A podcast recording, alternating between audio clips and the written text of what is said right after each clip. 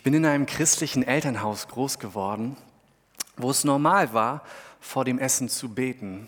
Und wir hatten dieses relativ bekannte Kindergebet, alle guten Gaben, alles, was wir haben, kommt du Gott von dir, wir danken dir dafür. Amen. Das Gebet ist im Grunde sehr ausdrucksstark, aber mit der Zeit wurde es bei uns in der Familie ein bisschen abgedroschen. Es wurde zu einer Floskel. Und mein Vater hat dafür gekämpft, dass wir das irgendwann nicht mehr beten, sondern ganz normal beten. Eben aus diesem Grund, weil wir keine Kinder mehr sind und weil es mit der Zeit einfach das verloren hat, was es einmal war und was es ausgedrückt hat. Wir haben es häufig gebetet, ohne darüber nachzudenken. Immer vor dem Essen, vor jedem Essen, weil man es immer schon gemacht hat. Das Thema von heute, würde ich behaupten, steht genauso in der Gefahr, zu einer Floskel zu werden oder ja, einfach leere Worte zu bleiben, weil man sich häufig darüber gar keine Gedanken macht. Das Thema von heute aus unserer Reihe Jesus, das letzte oder die letzte Predigt, die äh, wir dazu haben, wie Jürgen es schon gesagt hatte, heißt Jesus ist unser Versorger. Und ich finde, das passt sehr gut und sehr schön zu Erntedank. Und ich habe euch dazu einen Text mitgebracht, der noch schöner ist und herausfordernd ist. Und ihr könnt ihn gleich mitlesen. Aus Matthäus, aus dem Matthäusevangelium im Neuen Testament, Kapitel 6, die Verse 31 bis 34, wo es heißt, Darum sollt ihr nicht sorgen und sagen, was werden wir essen, was werden wir trinken, womit werden wir uns kleiden. Nach dem allen trachten die Heiden, denn euer himmlischer Vater weiß, dass ihr all dessen bedürft. Trachtet zuerst nach dem Reich Gottes und nach seiner Gerechtigkeit, so wird euch das alles zufallen. Darum sorgt nicht für morgen, denn der morgige Tag wird für das Seine sorgen. Es ist genug, dass jeder Tag seine eigene Plage hat. Dieser, Ta äh, dieser Tag, dieser Vers, diese Verse lesen sich eigentlich relativ einfach. Und bei genauem Lesen merkt man aber relativ schnell, so einfach sind die gar nicht. Weil es kann ja kaum gemeint sein, sich keine Sorgen mehr zu machen. Weil wir müssen doch unsere Zukunft planen, oder nicht? Wir können nicht einfach jeden Tag hineinleben in all das, was kommt und alles auf uns zukommen lassen, sondern natürlich macht man Pläne. Natürlich macht man sich auch Sorgen, weil nicht immer alles so klar ist. Auf der anderen Seite sollten wir uns wirklich vielleicht mal keine Sorgen machen und mal wirklich im Hier und Jetzt leben, im Heute. Wirklich einmal ausspannen, wirklich das Leben genießen, einmal abschalten, spazieren gehen, ohne Musik zu hören. Und es scheint so wie ein Drahtseilakt zu sein zwischen Füße hochlegen und überhaupt nicht sich um morgen kümmern und daran denken und auf der anderen Seite keine Ruhe finden, weil man ja so gefordert ist vom Leben und so viel Stress hat und alle etwas von einem wollen und Sorgen doch irgendwie dazugehört. Und als, man, als ich mich damit äh, äh, beschäftigt habe mit dem Text und ja, mir einfach Gedanken gemacht habe, bin ich auf ein Zitat gestoßen, was ja, ich sehr spannend finde und wo ich mich auch hinterstellen würde von Oral Roberts, der folgendes sagte, alle Menschen sind ein bisschen krank. Und was er meinte, ist, dass jeder Mensch eine Last zu tragen hat. Jeder Mensch hat einen Koffer. Jeder Mensch hat auch Probleme. Und ich weiß nicht, was dir im Kopf rumschwirrt, wenn du dieses Zitat hörst oder auch wenn du diesen Text liest, dass du dir keine Sorgen machen sollst um morgen.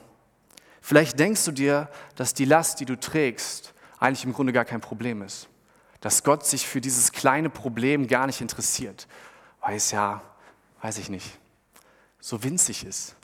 Vielleicht ist dein Problem alles andere oder deine Last alles andere als klein und sie erdrückt dich und du kannst kaum erwarten, dass Gott endlich einschreitet oder irgendetwas passiert. Vielleicht geht es dir gerade gut, aber du fragst dich, wie lange noch? Worum es in diesen Versen geht, ist folgendes. Am Ende spielt es keine Rolle, wie groß diese Last ist und was es für eine Last ist, die du trägst. Es geht vielmehr darum, dass Gott sich um dich kümmern möchte, dass Gott versorgen möchte, dass Gott treu ist. Ich weiß nicht, wie es euch geht, sowas habe ich in meinem Leben schon sehr häufig gehört. Und gerade in Situationen, wo es einem nicht so gut ist, dann will man das auch gar nicht hören. Beziehungsweise fragt man sich, was fange ich denn damit an? Häufig ist es wirklich nur eine Floskel. Und ich fand es ganz spannend, und das ist das Ziel dieser Predigt, äh, dass es nicht nur eine Floskel bleibt, sondern dass man sich wirklich das mal zu Herzen nimmt, dass Gott treu ist, dass Gott versorgt. Und ich hoffe, ich schaffe das heute. Und ich möchte zu Anfang mit euch den Namen Gottes angucken, weil ich finde, hier schon ganz viel drin steckt. Im Alten Testament hat Gott viele Namen. Und ein Name, den er hat und den er bekommen hat, heißt Yahweh. Den Gottes Namen kann man ein bisschen schwierig aussprechen. Und dann heißt es Yahweh Jireh. Jireh bedeutet versorgen. Übersetzt also, der Herr ist unser Versorger. Das ist der Name Gottes im Alten Testament. Andere Übersetzungsmöglichkeiten wären, der Herr wird dafür sorgen oder auch der Herr, der uns sieht. Mein Onkel sagte mal, wenn du die Bibel liest und du kannst die Sprache nicht, in dem die Bibel geschrieben wurde, also Aramäisch, Hebräisch und Griechisch, dann ist es manchmal wie so ein Schwarz-Weiß-Film. Man versteht die Handlung und weiß, worum es geht. Es ist lustig, es ist spannend, es ist dramatisch. Es ist wie so ein Stan Laurel und Oliver Hardy-Film, für die Leute, die das kennen, oder so ein Charlie Chaplin-Film. Man versteht alles, auch ohne Worte, auch in Schwarz-Weiß. Kann man jedoch die Sprache, dann bekommt dieser Film, dieser Schwarz-Weiß-Film Farbe. Er kriegt mehr Nuancen. Es erscheint deutlicher und lebendiger und so ist es gerade bei diesem Namen, Yahweh oder Adonai Jireh. Das Wort Jireh stammt von dem Wort Ra'a und heißt so viel wie sehen oder ansehen. Und was hiermit gemeint ist, ist ein Sehen und ein Handeln. Und das steckt beides in diesem Wort drin, ein Sehen und ein Reagieren darauf. Um das etwas klarer zu machen, ich sehe, dass jemand etwas fallen lässt und ich helfe ihm und sammle mit auf. Ich sehe, mein Kühlschrank ist wieder einmal leer und ich ziehe meine Schuhe an und ich gehe einkaufen. Ich sehe, jemandem geht es nicht gut und ich gehe hin und frage, was los ist. Auf dem Sehen oder nach dem Sehen folgt etwas. Es ist kein Beobachten. Beschrieben wird ein aktives Sehen. Und wenn es heißt, Gott ist unser Versorger, dann bedeutet das, Gott sieht dich hier und jetzt, heute. Und er weiß, was du für eine Last hast vielleicht. Wie groß diese Last ist, wie klein diese Last ist. Egal, was du für eine Last hast, er sieht dich und er reagiert darauf. Wir finden das zum ersten Mal in einer Geschichte von Abraham im Alten Testament, im alten Teil der Bibel. Und es ist eine, ja, für unsere Zeit eine sehr komische Geschichte, äh, sehr dramatisch und man kann es nicht wirklich nachvollziehen, sage ich mal. Und diese Geschichte ist folgendermaßen. Abraham hat beschlossen, das Kostbarste, was er hat, Gott darzubringen, Gott zu opfern. Weil Gott ihm so wertvoll ist, möchte er das Wertvollste, was er hat, ihm bringen. Und das Wertvollste, was er hatte, war sein Sohn. Und dann gehen sie auf diesen Berg und sein Sohn Isaak fragt halt immer wieder, hey, wo ist denn das Opfer eigentlich? Äh, das du darbringen möchtest. Und Abraham sagt, ja, der Herr wird schon zur rechten Zeit das Opfer bringen. Und Abraham weiß, was er vorhat und Isaac weiß es noch nicht. Und Isaac fragt immer wieder und irgendwann wird Isaac, glaube ich, das auch klar, dass er das Opfer ist. Und diese ganze Geschichte spitzt sich zu und auf dem Höhepunkt der Geschichte, wo Abraham schon das Beil in der Hand hat, und gerade davor steht, seinen Sohn wirklich zu opfern, schreitet Gott ein und er sagt, Abraham, lass das Messer fallen. Ich habe gesehen, was du bereit bist für mich zu tun, wie, wie, ja, wie wertvoll ich dir bin in dem, was du vorhast. Und dann heißt es, Abraham hob seinen Blick und er sah ein Widder, ein männliches Schaf, das sich verlaufen hatte und er opferte das anstelle seines Sohnes. Und dann sagt Abraham, und Abraham nannte die Stätte, der Herr sieht, der Herr versorgt. Der Herr sah, in welcher Lage ich war und in welcher Lage mein Sohn war, und der Herr schritt ein. Der Herr sah Abraham und er reagierte darauf. Und das ist etwas, eine Eigenschaft Gottes, wenn wir sagen, Gott ist treu, das er schon vor Abraham gemacht hat und was er seitdem immer noch tut.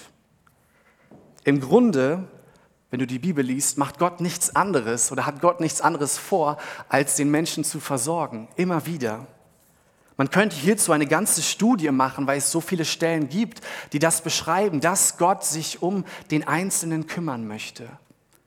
Und ich habe hier eine ganz, ganz kleine Zusammenfassung. Gott wählte sich damals ein Volk aus, was mit Abraham begann. Und dieses Volk kam in die Sklaverei. Und Gott sah das. Und Gott handelte und befreite sie. Und dann befreite er das Volk und sie kamen in die Wüste und sie hatten dort nichts zu essen. Und Gott sah das und er versorgte sie Tag für Tag mit dem, was sie brauchten. Immer wieder ist die Bibel voll damit, mit Menschen, die materiellen Segen bekommen und geschenkt bekommen von Gott, weil sie gehorsam sind, weil sie das tun, was Gott auch von ihnen erwartet und was, was Gott für richtig und gut erachtet. Und das dann in Form von Reichtum, in Form von Gesundheit, in Form von Frieden und guten Zeiten. Jesus selbst vermehrte Brot und Fisch tausendfach für Leute, um sie zu versorgen. Jesus, der immer wieder dazu einlädt, deine Sorgen, deine Last ihm zu bringen, egal was es für eine Last ist und wie groß oder wie klein sie ist, bei ihm abzuladen. Und es gibt diese schönen Verse im Römerbrief, die Paulus schreibt, wo es heißt, ist Gott für uns, wer kann wider uns sein? der auch seinen eigenen Sohn nicht verschont hat, sondern hat ihn für, all, äh, für uns alle dahingegeben. Wie sollte er uns nicht mit ihm alles schenken? Gott, der uns versorgen möchte durch Jesus Christus. Gott, der uns durch seinen Sohn versorgt.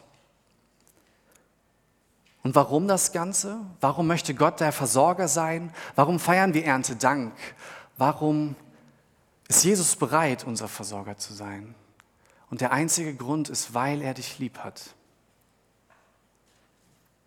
Gott war nie und wird nie in der Ferne sitzen, so wie man sich das manchmal vorstellt, auf einer Wolke und er schaut runter zu uns Menschen und er beobachtet nur. Nein, Gott sieht und er reagiert. Gott sieht und er kümmert sich. Und es liegt an uns, das zu erkennen. Und ich habe euch dazu drei klassische Gedanken mitgebracht, um sich mal vor Augen zu führen, was es heißt, dass Jesus Versorger ist und dass es nicht nur eine Floskel ja, ist. Und mein erster Gedanke ist folgender. Mir fällt häufig auf, und das habe ich, glaube ich, schon mehrmals in Predigten gesagt, wie wenig ich eigentlich von Gott erwarte manchmal, wie, wie klein meine Erwartungen manchmal sind. Und das passt eigentlich gar nicht zu der Vorstellung, dass Gott so ein großer Gott ist, der Großes vorhat und das nicht nur mit mir, sondern auch mit jedem von uns. Wie da Zweifel sind, ob Gott wirklich versorgt. Und ich bin auf eine Geschichte gestoßen von äh, Joel Austin. Es ist ein modernes Märchen und ich finde es, es beschreibt das so schön, dass diese kleinen Erwartungen eigentlich nicht angebracht sind. Und die Geschichte geht folgendermaßen. Es war einmal ein Golfprofi, der vom König von Saudi-Arabien eingeladen wurde, mit ihm ein viertägiges Turnier zu spielen. Und das Turnier war wirklich hart und es war wirklich umkämpft und beide gaben sich viel Mühe. Und dieser amerikanische Golfprofi und der König von Saudi-Arabien wurden in dieser Zeit wirklich enge Freunde.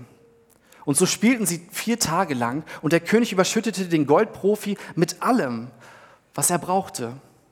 Er flog ihn mit seinem Privatjet umher und lud ihn ein in seinem Schloss. Und viele großartige Sachen passierten. Und sie hatten wirklich so eine unglaubliche Woche. Und als sich diese Zeit dem Ende neigte und beide wieder zurück zum Privatjet gingen, damit der Golfprofi wieder zurückflog, sagte der König zu ihm, das war eine wunderbare Zeit, und ich möchte dir etwas schenken. Was auch immer du möchtest, sag es mir einfach und du bekommst es.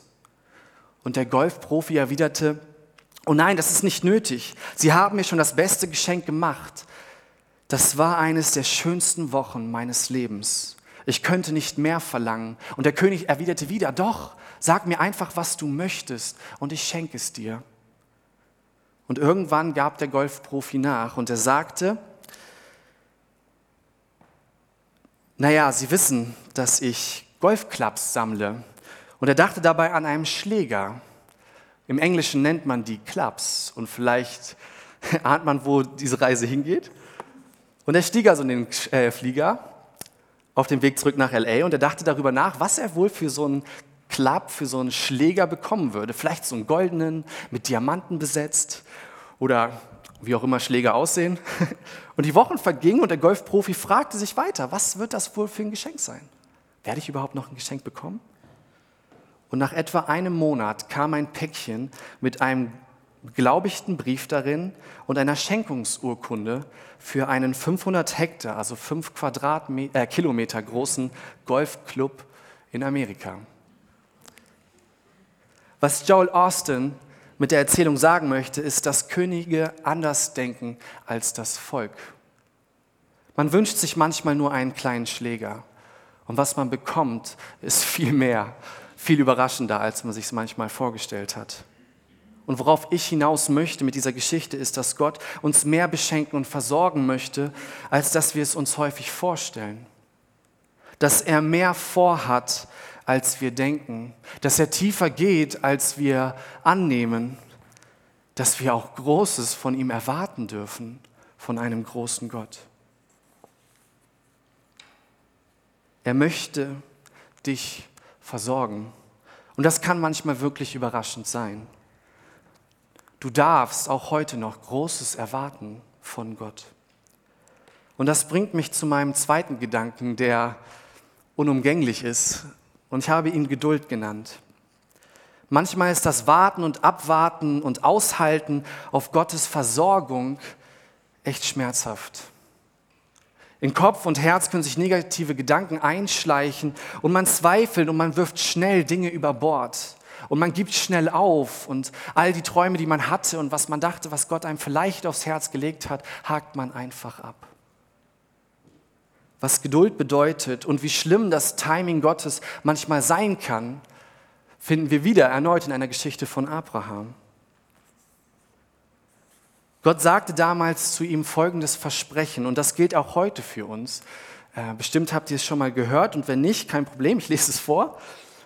Und der Herr sprach zu Abraham, geh aus deinem Vaterland und von deiner Verwandtschaft und aus deines Vaters Hause in ein Land, das ich dir zeigen will und ich will dich zum großen Volk machen und will dich segnen und dir einen großen Namen machen und du sollst ein Segen sein. Ich will segnen, die dich segnen und verfluchen, die dich verfluchen. Und in dir sollen gesegnet werden alle Geschlechter auf Erden. Dies geschah nach dem Tod von Abraham, dass Gott zu ihm kam nach 75 Jahren. Abraham war 75 Jahre alt. Und Gott sagte ihm, hey, ich, ich gebe dir dieses Versprechen. Du verlässt all das, was dir bekannt ist dein Vaterhaus, deine Kultur, alles, was dich ausgemacht hat, in ein Land, das ich dir zeigen werde und ich werde dich zu einem großen Volk machen.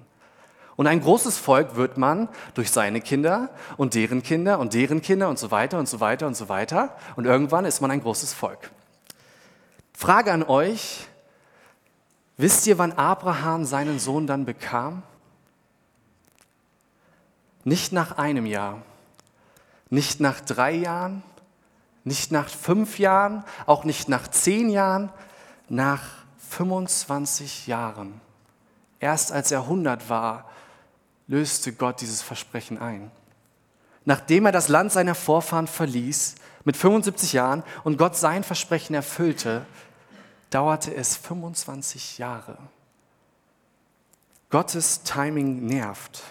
25 Jahre ist mehr als mein ganzes Leben und noch länger. Das ist wirklich eine lange Zeit. Und wenn du vielleicht darauf wartest, dass Gott zu dir spricht oder dass er Dinge bewegt, dass er Gebet erhört, dass er Schmerz lindert, dass er dir etwas aufs Herz legt, dass er dich versorgt, dann sollte dieses kurze Beispiel mehr als deutlich machen, dass wir Dinge nicht so schnell wegwerfen sollten, sondern geduldig zu sein. Gott ist wirklich verrückt und nicht nur sein Management, sein Zeitmanagement, sondern auch das, was er mit und durch uns vorhat, ist verrückt. Verrückt ist alleine, dass er uns lieb hat. Und das ist so ein Grund, um zu meinem dritten Punkt zu kommen, zu meinem letzten Punkt, um zu danken. Dankbarkeit ist das Thema schlechthin vom Erntedankgottesdienst. Und Dankbarkeit ist häufig etwas, was übersehen wird.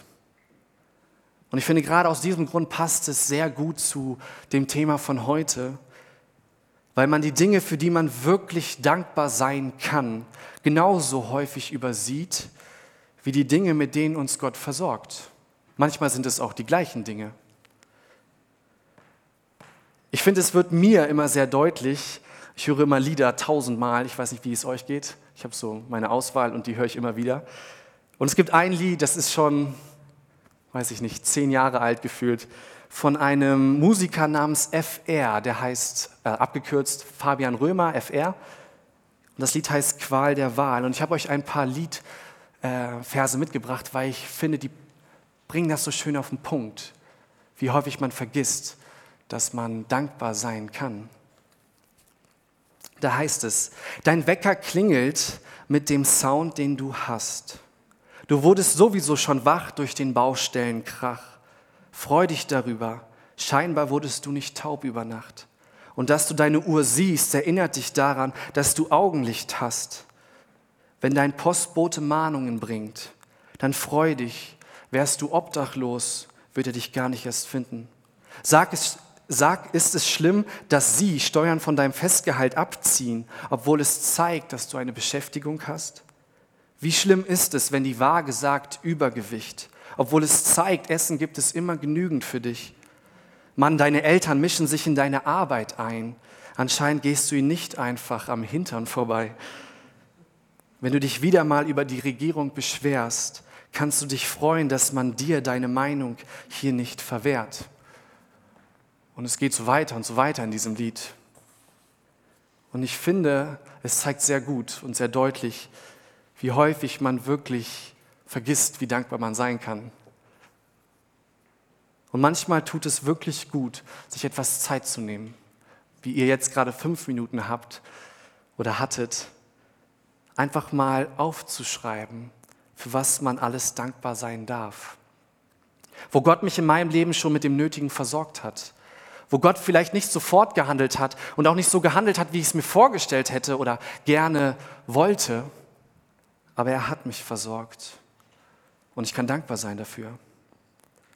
All das, um sich mal vor Augen zu führen, dass er mich in meinem Leben nicht nur sieht, sondern auch alles in Bewegung setzt, um mir zu helfen, weil er mich lieb hat. Und ihr hattet vorhin die Möglichkeit, ein paar Sachen aufzuschreiben und zu sammeln, für das ihr dankbar sein äh, seid. Und ich würde gerne jetzt, äh, wenn Jürgen das nach vorne schiebt, äh, ein paar Sachen davon vorlesen. Aus folgendem Grund, gerade durch die Augen eines anderen sieht man manchmal Dinge, die man aus den eigenen Augen verloren hat. Ein paar Sachen zum Beispiel, und ich hoffe, ich kann es lesen. Danke für meine tolle Familie und die besondere Freude äh, und besondere Freunde und Menschen, denen ich begegnet habe, Gesundheit, Licht für alle. Danke für alle Versorgung, Bewahrung, Versöhnung, Heilung. Danke für die gute Gemeinde und Gemeinschaft, die wir über viele Jahre erleben durften. Familie, Freunde, Gesundheit, Kinderkirche. Danke, Jesus, dass ich durch dich leben darf. Du machst mein Leben lebenswert. Danke, meine Familie. Danke, Gott, du liebst mich dennoch. Danke jeden Tag für Wasser und Essen. Danke für echten Sinn in dir. Und es gibt noch viele coole wahrscheinlich. Ich lese mir nachher durch und ich lade euch auch recht herzlich ein, es nochmal für euch zu lesen. Falls du dich fragst, was du von heute mitnimmst für die nächsten Tage, für die kommende Woche, für deinen Alltag, dann könnte man meinen, etwas Großes von Gott zu erwarten, geduldig zu sein, sowie sich von, vor Augen zu führen von Zeit zu Zeit, für was man wirklich dankbar sein kann, dass das schon reicht. Diese drei Dinge werden aber dir nicht viel nützen und nicht viel bringen, wenn das Letzte nicht dazukommt. Und das ist genau dieses aktive Sehen, das nicht nur Gott macht und tut, sondern zu dem auch wir eingeladen sind, was uns ausmacht. Ein aktives Sehen nicht nur auf mein Umfeld und die Leute, die mich umgeben, sondern auch ein aktives Sehen auf die Welt und das Geschehen, was da passiert. Ein aktives Sehen auf Jesus. Ein Sehen und ein Nachmachen. Ein Sehen und ein Helfen, ein Sehen und ein Folgen. Wenn du dieses aktive Sehen nicht lebst und machst und nicht diese Hingabe hast, ich glaube, dann werden viele dieser Sachen wirklich nur eine Floskel bleiben, dass Gott treu ist denn das siehst du wirklich nur, wenn du aktiv siehst.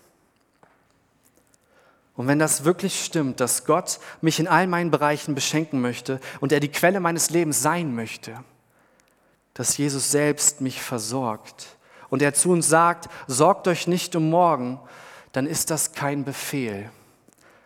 Das ist eine Einladung. Genau genommen die Einladung unseres Lebens. Ihr braucht euch keine Sorgen um euer Leben mehr zu machen. Ihr könnt es auch im Grunde gar nicht, denn ihr könnt euch das Leben nicht selbst besorgen. Leben ist in jeder Sekunde ein Geschenk von Gott. Darum überlasst Gott die Sorgen um euer Leben. Es heißt in der Bibel, der für die Vögel und des Himmels und die Blumen auf dem Feld alles bereitstellt, wie viel mehr wird er für euch, seine geliebten Kinder, sorgen.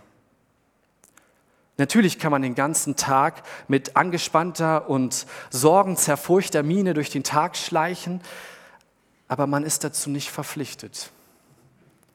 Das ist die Freiheit, die wir dank Gott haben, an der man uns eigentlich erkennen sollte, oder? Amen.